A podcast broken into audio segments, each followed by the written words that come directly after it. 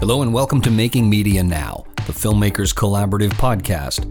I'm your host, Michael Azevedo. This episode is the second of two conversations with the visionaries behind the venerable science documentary series Nova. My first conversation was with the series creator, Michael Ambrosino. And on this episode, I speak with Paula Apsell, who served as Nova executive producer for 33 years, retiring in 2019 when she was named senior executive producer emerita. Paula Apsell began her broadcasting career right out of college at Boston's WGBH public television station when she was hired to type and distribute the station's daily program logs. Within a year, she was hired at WGBH Radio, where she developed the award winning children's series The Spider's Web. In 1975, Apsell switched over to WGBH TV as a production assistant for Nova's second season. One of her first productions was Nova's Death of a Disease, which was the first long form documentary on the eradication of smallpox. In the late 1970s, Apsell was producing documentaries on artificial intelligence and genetic engineering, topics that rarely were touched in mainstream media prior to the 21st century.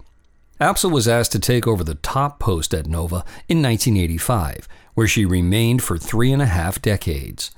Among her most notable Nova films are the Miracle of Life sequel, Life's Greatest Miracle, The Fabric of the Cosmos with Brian Greene, and Making North America with Dr. Kirk Johnson.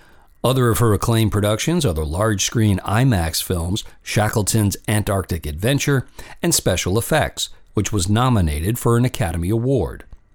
In addition to overseeing the Nova franchise, Paula Apsell taught science communication at the University of California, Santa Barbara. In October 2018, Paula Apsell received the Lifetime Achievement Emmy Award from the National Association of Television Arts and Sciences. She was the first science journalist to receive this award.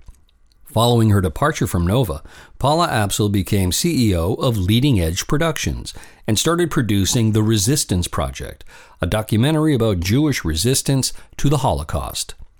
Making Media Now is sponsored by Filmmakers Collaborative, a nonprofit organization dedicated to supporting media makers from across the creative spectrum.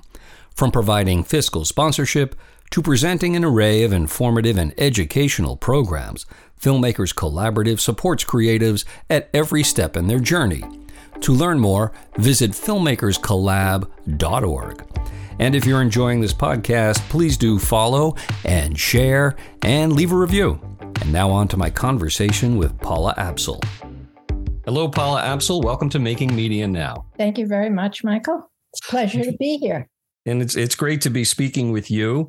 So, you know, we want to talk about your your time at Nova, your time, your considerable time, your distinguished time at Nova from 1985 to 2019 when you were the executive producer, and then also find out uh, what's what what you've been working on since then. I know uh, you certainly haven't been resting on your laurels.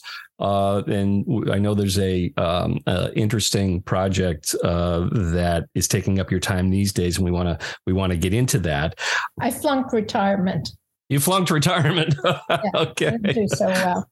Well, I'm going to go out on a limb and say it's probably one of the only things you flunked. I don't know about that, but I certainly have flunked it. So we'll see. Let's wind the clock back a bit. However, your story is such a is such a great one. It's almost like um, it's so ready made for the big screen in in the way that you began your career in in television. Uh, you come out of Brandeis University, you go right to work for WGBH in Boston. And what was the role you had? So I was the log typist. And the log typist, for those who are the uninitiated, what did the log typist do? Well, every minute on television broadcasting has to be accounted for, and it had to be accounted for in writing with logs. I actually went to the FCC, the Federal Communications Commission, and I was the one, the girl who wasn't really a very good typist and still am not a very good typist, who had to type all those logs. And um, so that was my job. It was pretty awful. The only thing that was really, really, really good about it is that the logs had to be brought around the station to several um, places every day. So, as kind of a chatty person, I really got to know a lot of people and I got to know what was going on in the station because I went around uh, the station every day about 4.30 or 5 o'clock, bringing everything, um, bringing the logs around. So and- that was one advantage to it. But other than that, I, I would say it was not just the worst job that I've ever had, but the job that I did worst at. yeah, oftentimes there's a correlation there between the two. So at that point, when you were bringing the logs around and getting to know people, were you thinking in your mind that that you had a strategy in mind, like y- you were going to make yourself a known entity within the station? Um, my only strategy was that I really needed to get out of the job that I was doing and yeah. into something else. And since um, my husband was still at that time in graduate school in physics at uh, getting a PhD at Brandeis, so you know I I wasn't thinking of making any big change. I was really happy to have a job, mm-hmm. but you know it looked as though walking around the station and I was in the tape room and master control and all these producers' offices. It just looked like there's such really interesting things going on um, that I was plotting how can I get myself out of here? And what so what I what I did, my first step in my strategy, if you can call it that, although I don't think it was actually as conscious as that, was to volunteer as production assistant for various productions that needed um, free labor. Hmm, so interesting. I would do that, and mostly in the evening and on weekends. And I actually worked for Julia Child um, for that show, which was really great. And I learned a lot doing those things. So that was that was my, you know, what I did um, as kind of a relief from the job. Mm-hmm. But I didn't really have much of a strategy until one day an idea for a radio drama program for children came into my head. Um, it was one of those ideas that just came in fully formed. Um, it's called The Spider's Web, and I was going to read children's literature or have actors read these stories that I had loved so much as a child. So I didn't have any children myself then. And so I went to Bob Carey, who was then head of radio, and I asked him if I could do that. And of course, I knew nothing about radio. I had no idea how to cut tape. I, I had no idea of anything. I really did not have any dramatic experience, but I was very enamored of this idea. So yeah. I went to him, and to, kind of to my shock, and he said yes. And um, my boss in the scheduling office said, okay, as long as I would keep doing my job. So I was typing the logs, and all of a sudden, that job that kind of took all day got compressed down to a couple of hours. And I got Livingston Taylor to sing the theme song for the Spider's Web. And I got a lot of actors and oh, I wanted to have posters put up around the station. Um, and so I had a bake sale and I made fifty dollars. And um, you know, to get the posters printed up. Yeah, I did. So these things kind of sound preposterous now, but you know, GBH is just a place where if you were a really, really, really hard worker, mm-hmm. really do anything. So anyway, all of a sudden I'd find myself and I'm producing this show five days a week. And it was a half hour show. And, you know, I didn't know anything about rights for books and stuff. And I don't know, we didn't worry about those things too much then. Our life was not run by lawyers. Yeah, less litigious times. Very different. It was, I can't tell you the creative juices in that place just were so powerful. Yeah. And I really wanted to be a part of that.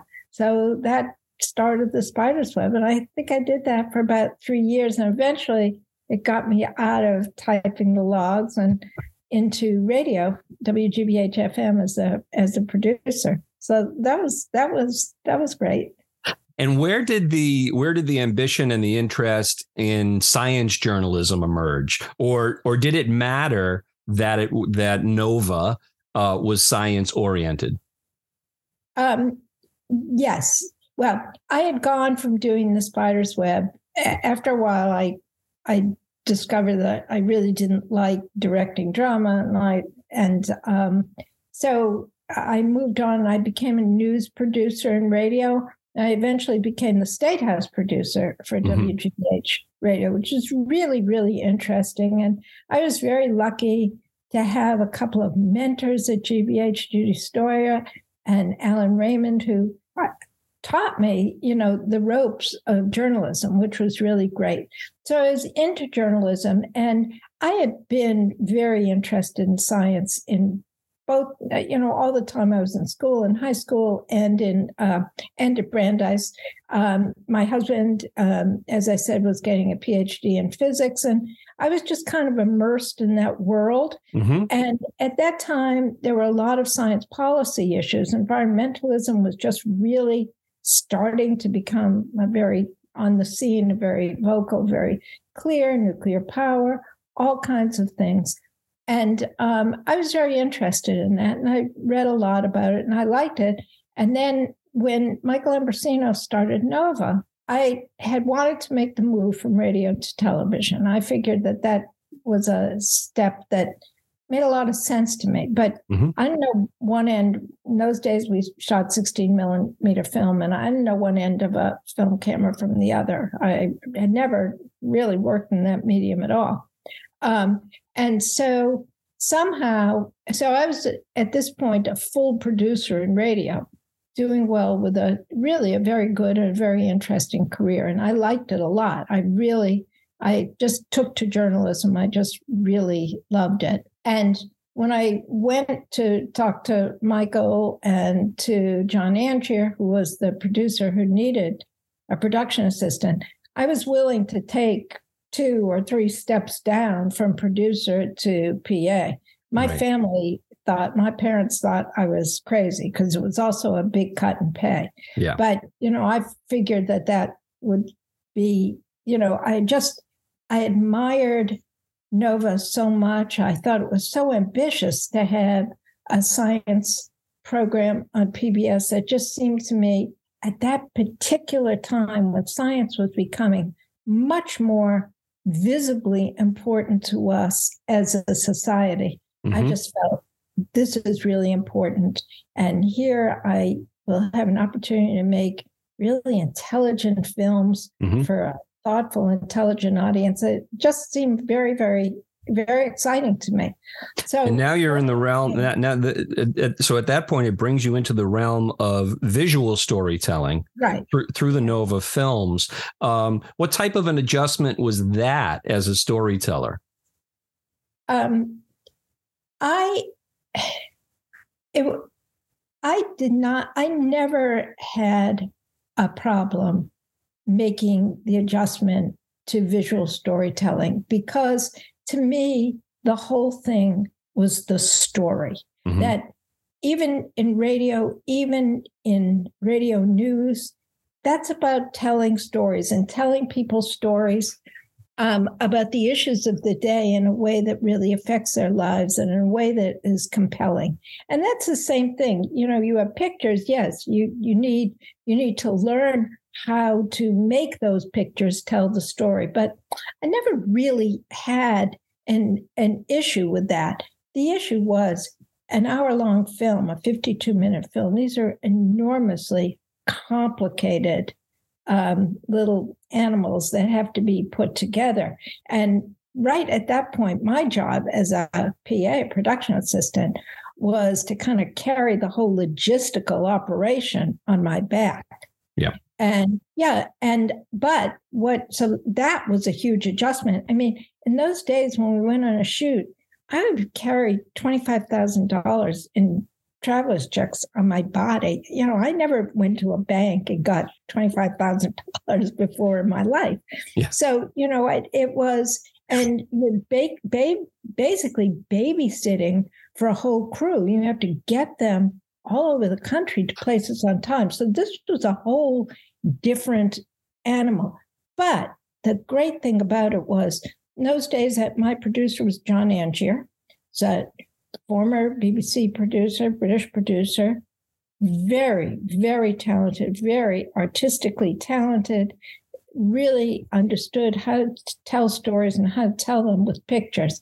And so, as long as I got my work done, I could observe John and his process the as much as I wanted. And here's the funny thing.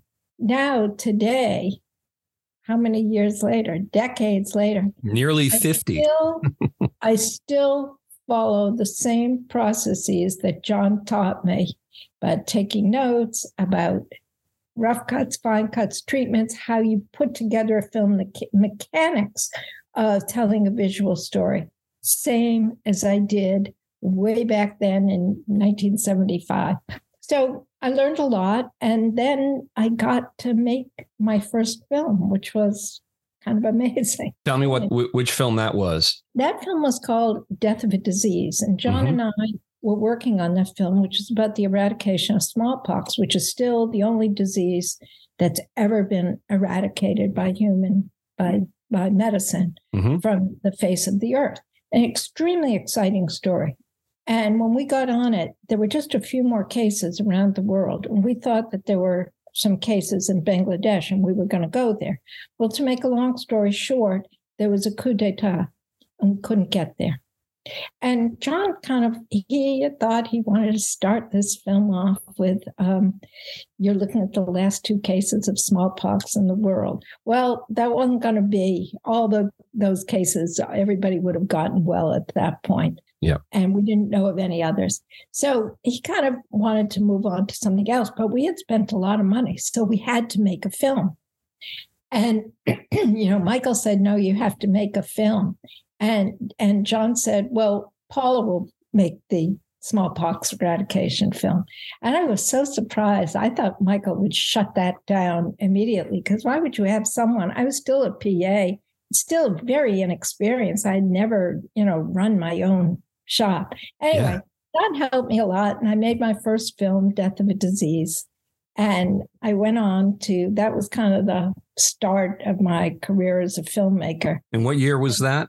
I think that was around 1975 or 1976. Mm-hmm.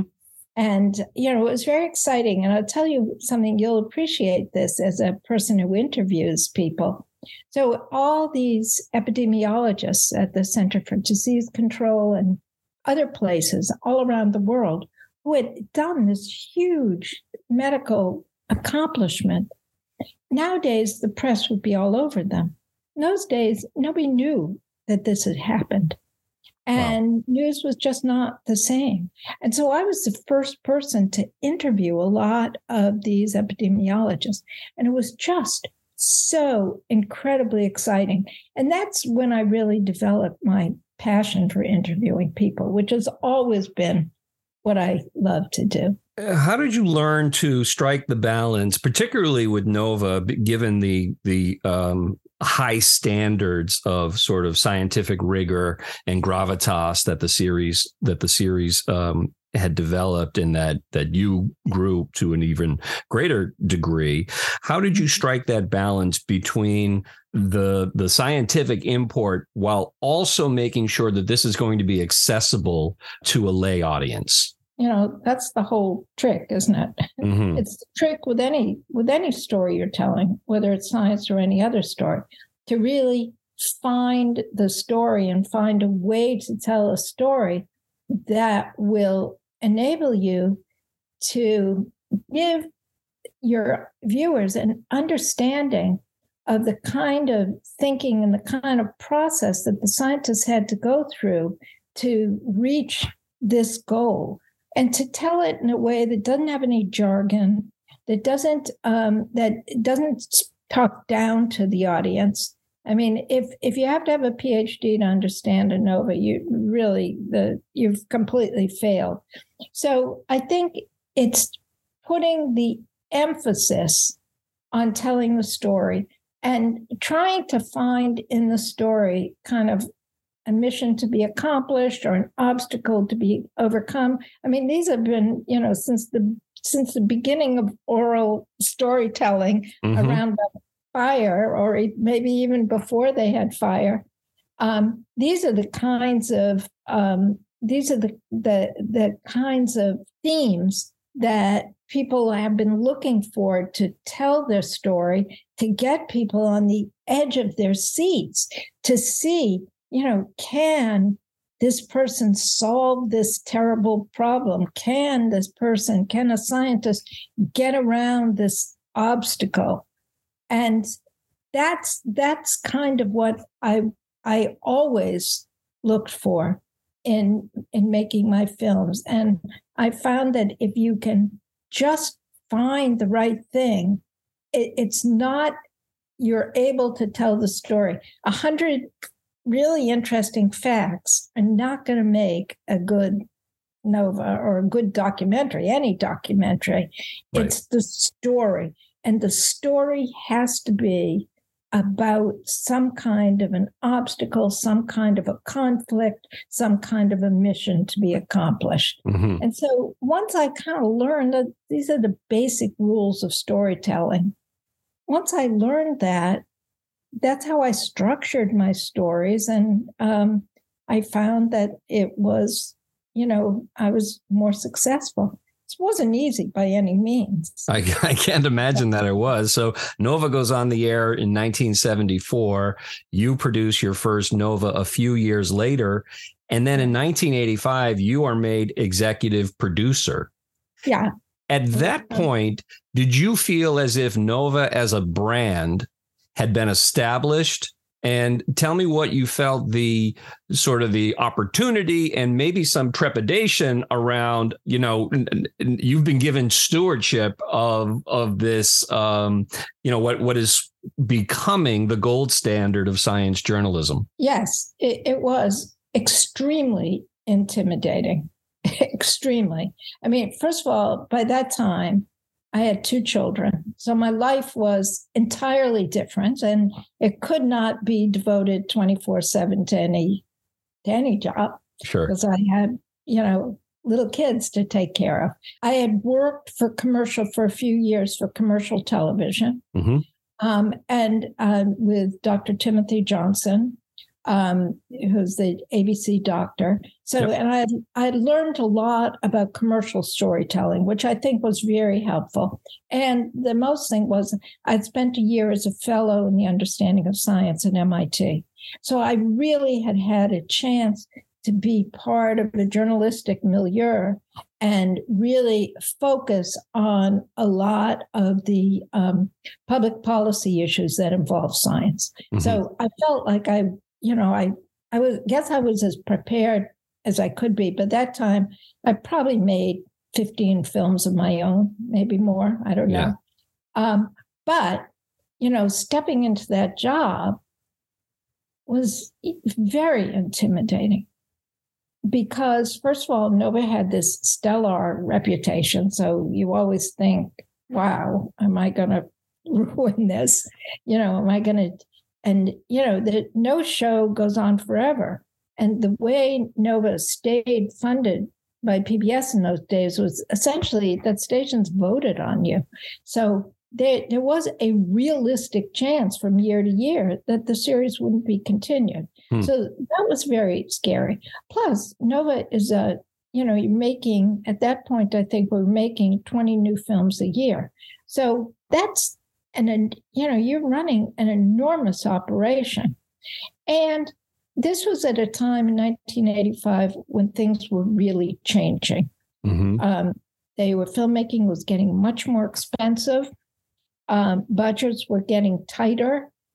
And also I, I, came in with a feeling as um, you know michael did exactly the right thing. He brought over BBC producers or British producers who really knew how to make science films, and they taught us. But I felt in 1985, the day has come, the time has come. We need to be having Americans making these films. Not mm-hmm. not that I didn't want some British films, that they they were always and always remain part of the series. And this is absolutely nothing against British producers. They're brilliant talents. But I mean, what if you're not developing talent? What is it that you're doing? Sure. You, you can't you can't continue to have a brain drain from another country forever. you have to be developing home spun talent. Right. And so that was also really my goal. Also, I was very afraid that the system was going to start to tire of Nova. You know, nothing stays new and fresh forever. So right. I knew that I had to bring in new and innovative things. And um, I would say, Michael, that it took me about five years to make the changes that needed to be made at Nova, at least five years, and to feel that I knew enough to be able to reasonably, sensibly, and capably critique films, which is really that's the job of the executive producer is really you decide what films you're going to make and there's a very small universe of those films. So you mm-hmm. better make you don't you don't have infinite chances. So you better make the right decisions. Who's going to make those films? And to help and support the director along the path of of conceptualizing the story and and shooting it and editing it and so those are those are the only things that an executive producer does. But you better do them well. Mm-hmm. And it took me a long time. I will admit to you, it took me a long time. The big difference between making your own films and the film is really a mess. Yeah. It's a mess. And it's probably, you know, an hour and a half, sometimes they're two hours, and you're supposed to be the wizard sitting there telling somebody, giving them the magic, you know, potion to make this film right.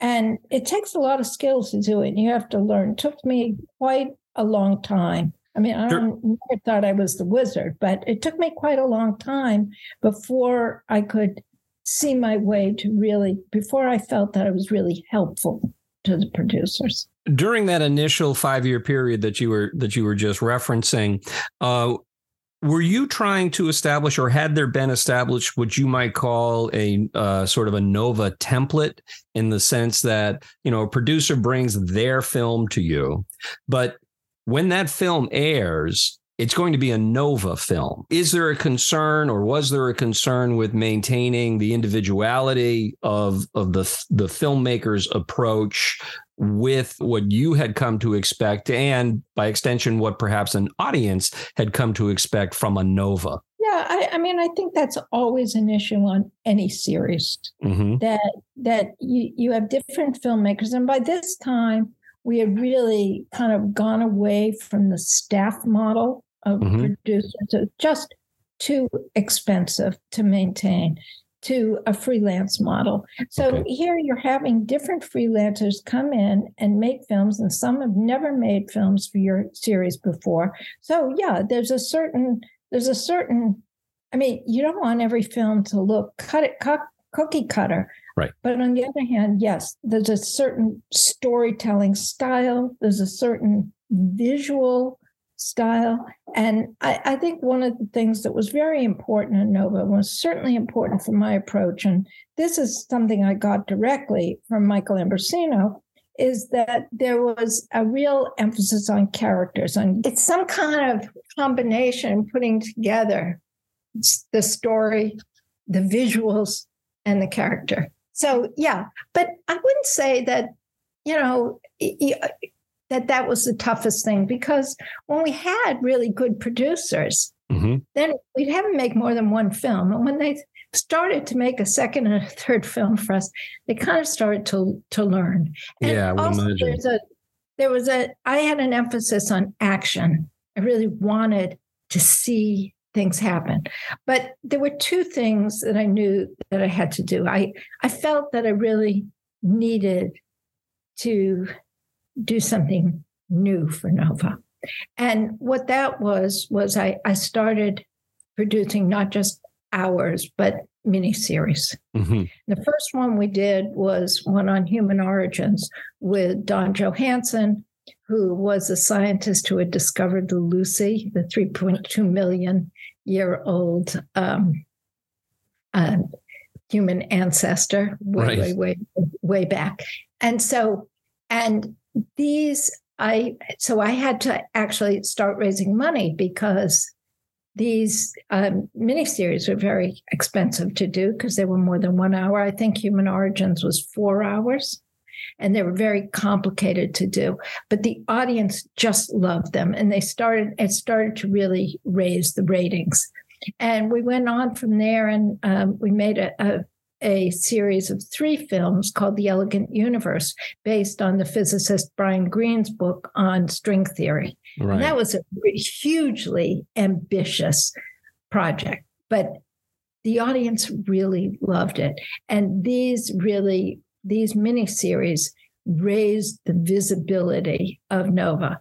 They also involved a huge amount of fundraising, and we got to a point where the money that PBS gave us was really only about half of what we needed if we wanted to do seasons that contained these very special and highly visible and highly promotable miniseries. How did the advances in filmmaking technology from from cameras, from moving from film to video to digital editing, how did that impact uh, what you felt you could do and and the and the types of uh, production timelines you might be dealing with?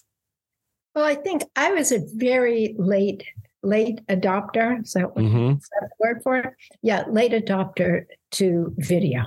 So I was really I was a curmudgeon about it, and I was really um, very old fashioned. I did not like the look of video yeah. at all.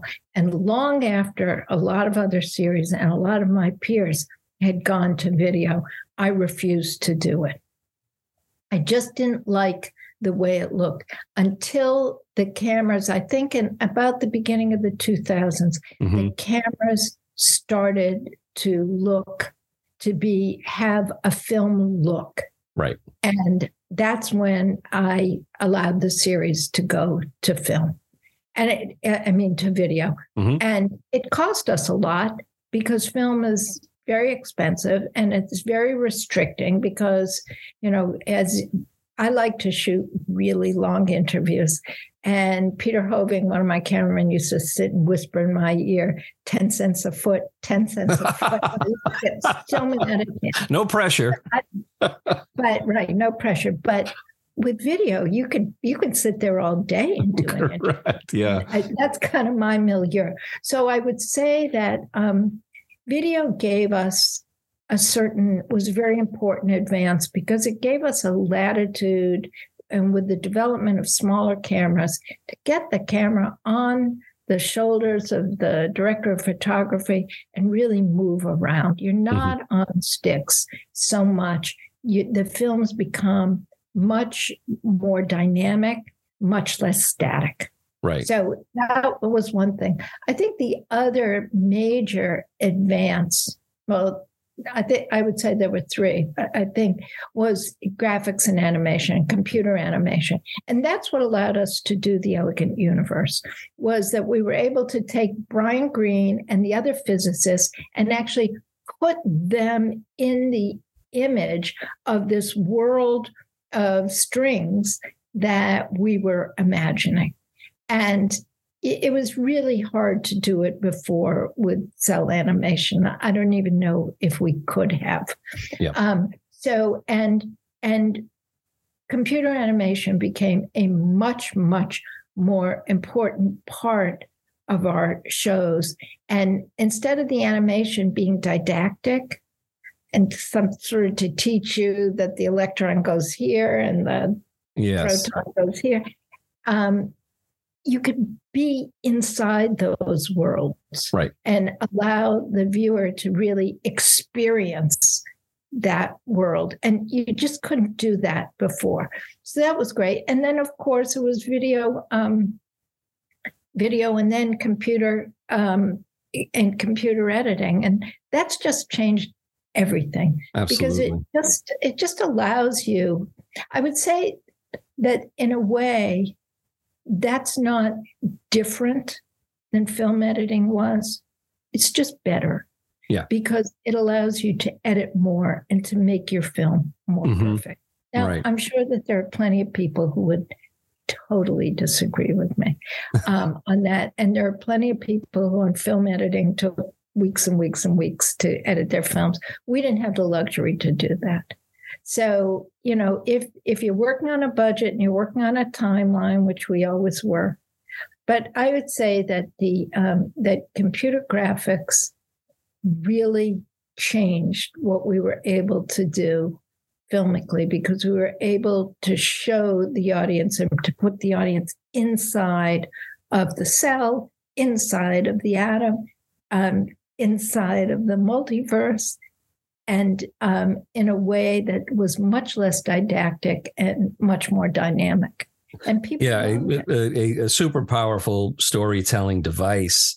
Uh, in your in your three decades plus at Nova, uh, what topics resonated uh, most powerfully with audiences did you find like were there uh, you know did, did you always know that if we do a if we do a show on this topic or that topic or another topic we're going to get people to watch yeah so it, it was always very curious one thing that didn't resonate at all was medicine so you know you'd think okay this is this is the body that we inhabit you would yeah. really people would be be interested well let me put it this way what they didn't like was programs about diseases. Sure, sure. Yeah. So then nobody, we, you know, we made some great ones. Yeah. But they never, they didn't watch them.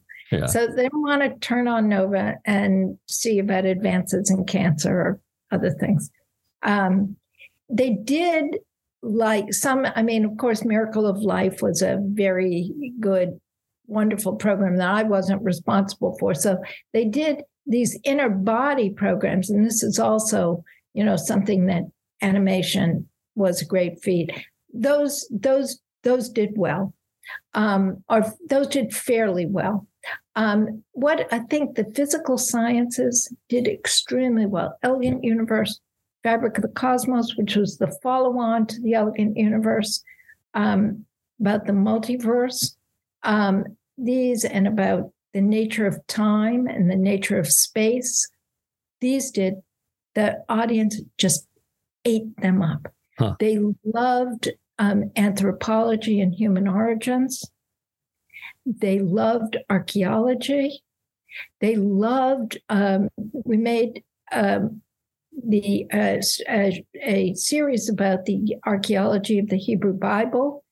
They ate it up. They loved it. So these were things, and they weren't, it wasn't necessarily um, intuitive. Mm-hmm. You know, you would sort of think about people like medicine, they would like to see things that they could apply. They right. hated it. Yeah. Never watched them. They were our least watched program. But physics, they, and they liked space science, but not human spaceflight. Those shows. And I thought we made some great shows, and it was very disappointing yeah. to us. But you know, that people like what they're going to like. You can well, yeah. I mean, you know, television television producers and programmers are trying to discern the tastes of of the uh, audiences for since since television has been around and since film has been around.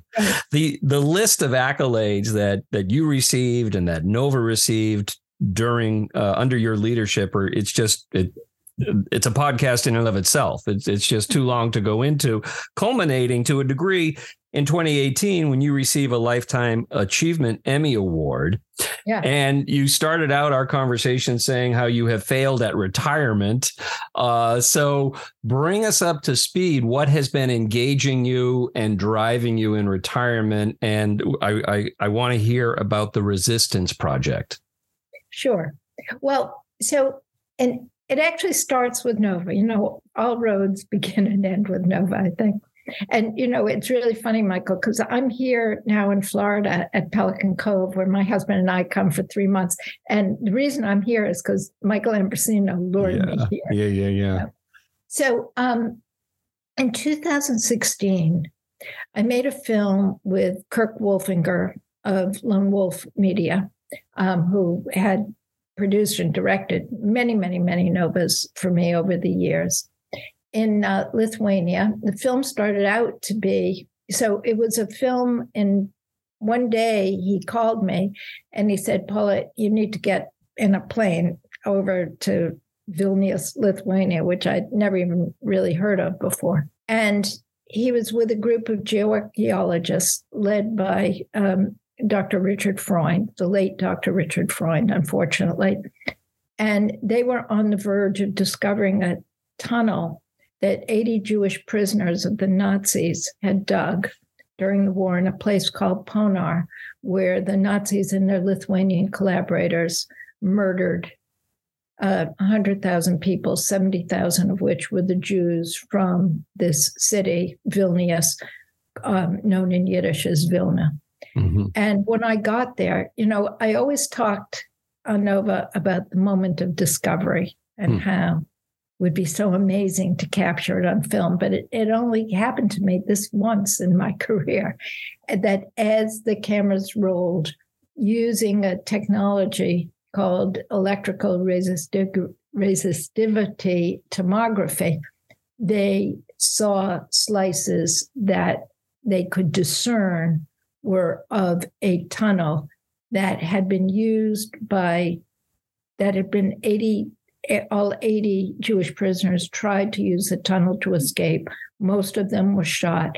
12 of them had made it out to the forest where they fought with the partisans. The tunnel had been rumored to exist, but it had never been proven.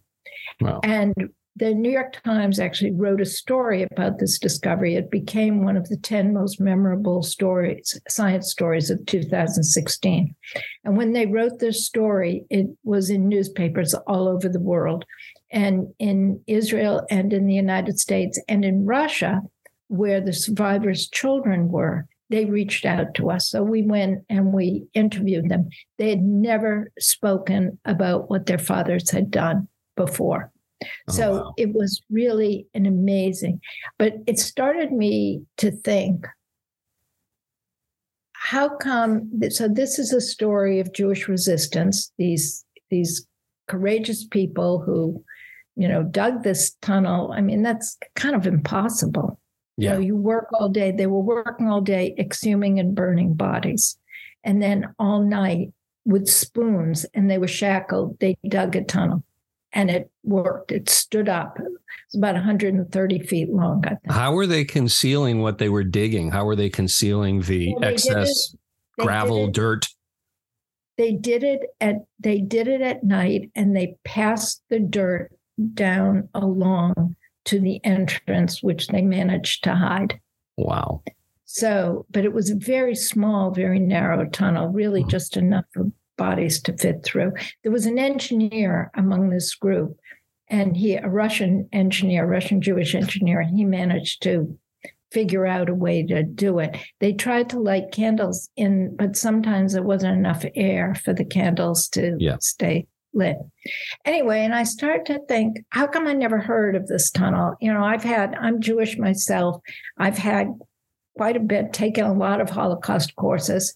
I never heard of this what else is there in terms of Jewish resistance that I've never heard of? Mm-hmm. In fact, I had heard of this kind of what I now call an old myth that Jews went to their deaths like sheep to the slaughter during the Holocaust, that Jews reacted very passively to Nazi brutality and oppression. And I started to really wonder how true that was. Mm-hmm. And um, the time had come for after I won this award, which was kind of the pinnacle of my career, the time had come for me to leave Nova. Mm-hmm. And um, after I left, this this memory and this I, I, the film that we made, Holocaust Escape Tunnel, I, I, really think it was one of the I actually co-directed this one, which I didn't usually do. And I just I was very, very, very taken by the story. Yep. And I started doing some research of my own. I was uh, retired. COVID was starting. There wasn't much you could do. So I started doing some research. And I found out that there were multiple instances of Jewish resistance that really that scholars knew about, but it never reached the public. And I got very interested in it. And uh, the geoarchaeologist uh, Richard Freund that I worked with, who was originally from the University of Hartford and then from Christopher Newport University in Virginia, started working with me. And I don't know, he and my husband, Sheldon, said, You have to make this film. Mm-hmm. Like, oh my God. And, you know, I knew I'd have to raise a lot of money. Well, it turned out to be a story that seemed to have a lot of appeal to people. And this idea of people resisting oppression, I mean, now it's what we see in the Ukraine, and right. it's very inspiring right. to people. Right. So that's so I started to make it. I was able to raise uh, over a million dollars over the years. It's taken me three years to do it. And I decided to work with Lone Wolf Media, who were my partners so often on Nova. We went to Latvia, Lithuania, and Poland looking for examples of Jewish resistance. And we reached out. We have several survivors who were resistance fighters who are in the film. And we have the children of others. And um, many of many resist of the resistance fighters left testimonies so we were able to read the testimonies and i had actors do that um, mm-hmm. Corey Stoll, who's a star of Billions, sure. and Maggie yeah. Siff, also from Billions, and Dianna Agron from a film called Shiva Baby. Um, oh yeah, I saw that. yeah, so they um, and they read the parts, and these stories. It starts with one thing that's unique, I think, about this film is it takes a very broad look at resistance, starting with unarmed resistance, mm-hmm. which is known as Amidah, which means in Hebrew to stand up against. So okay. this was unarmed, um, feeding the hungry, opening soup kitchens, the Germans closed all schools. Children weren't allowed to be educated. So, running illegal schools, um, documenting German war crimes so that the guilty would be punished after the war, sabotaging the Germans in all kinds of ways.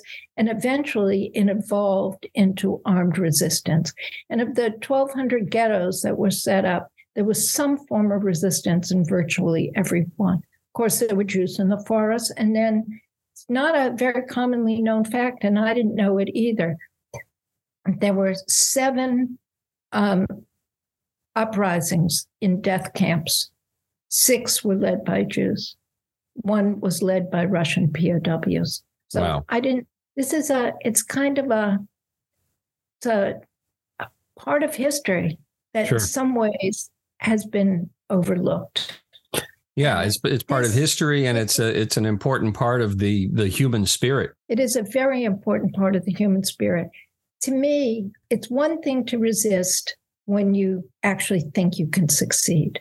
It's Correct. another thing to resist when you really don't. You know you don't have a chance, but you do it for your honor and for the honor of the Jewish people and your people, wherever you are. And I think that it does tell something really important about about human beings when they're pushed to the wall. Yeah, and to a degree, a to a degree, a lack of resistance is almost is almost an acquiescence of sorts that that will continually empower the oppressors. Absolutely, and Abba Kovner, who was the a key resistance fighter in uh, the Vilna ghetto, he wrote a manifesto. And he basically said, It's true, we're weak and defenseless, but we have no choice. We have to resist, resist to our last breath. And they did. Remarkable. So it's it is and it's an amazing story and it's it's very inspiring, I find. So I hope people film is just about finished now we're submitting it to film festivals and hopefully it'll be on television one day. So we'll see. well, happens. I look forward to the possibility of chatting with you again, specifically about that film, and maybe we could get some other folks who are involved in the making of that film to join us. This has really been a great conversation, Paula. I uh, I uh, I applaud your achievements, and that talk about an understatement, and just your continued vitality and and passion for doing what you do and the way that you do it. Thank you so much for your time. Thank you. Thank you so much. It's a pleasure to talk to you, Michael.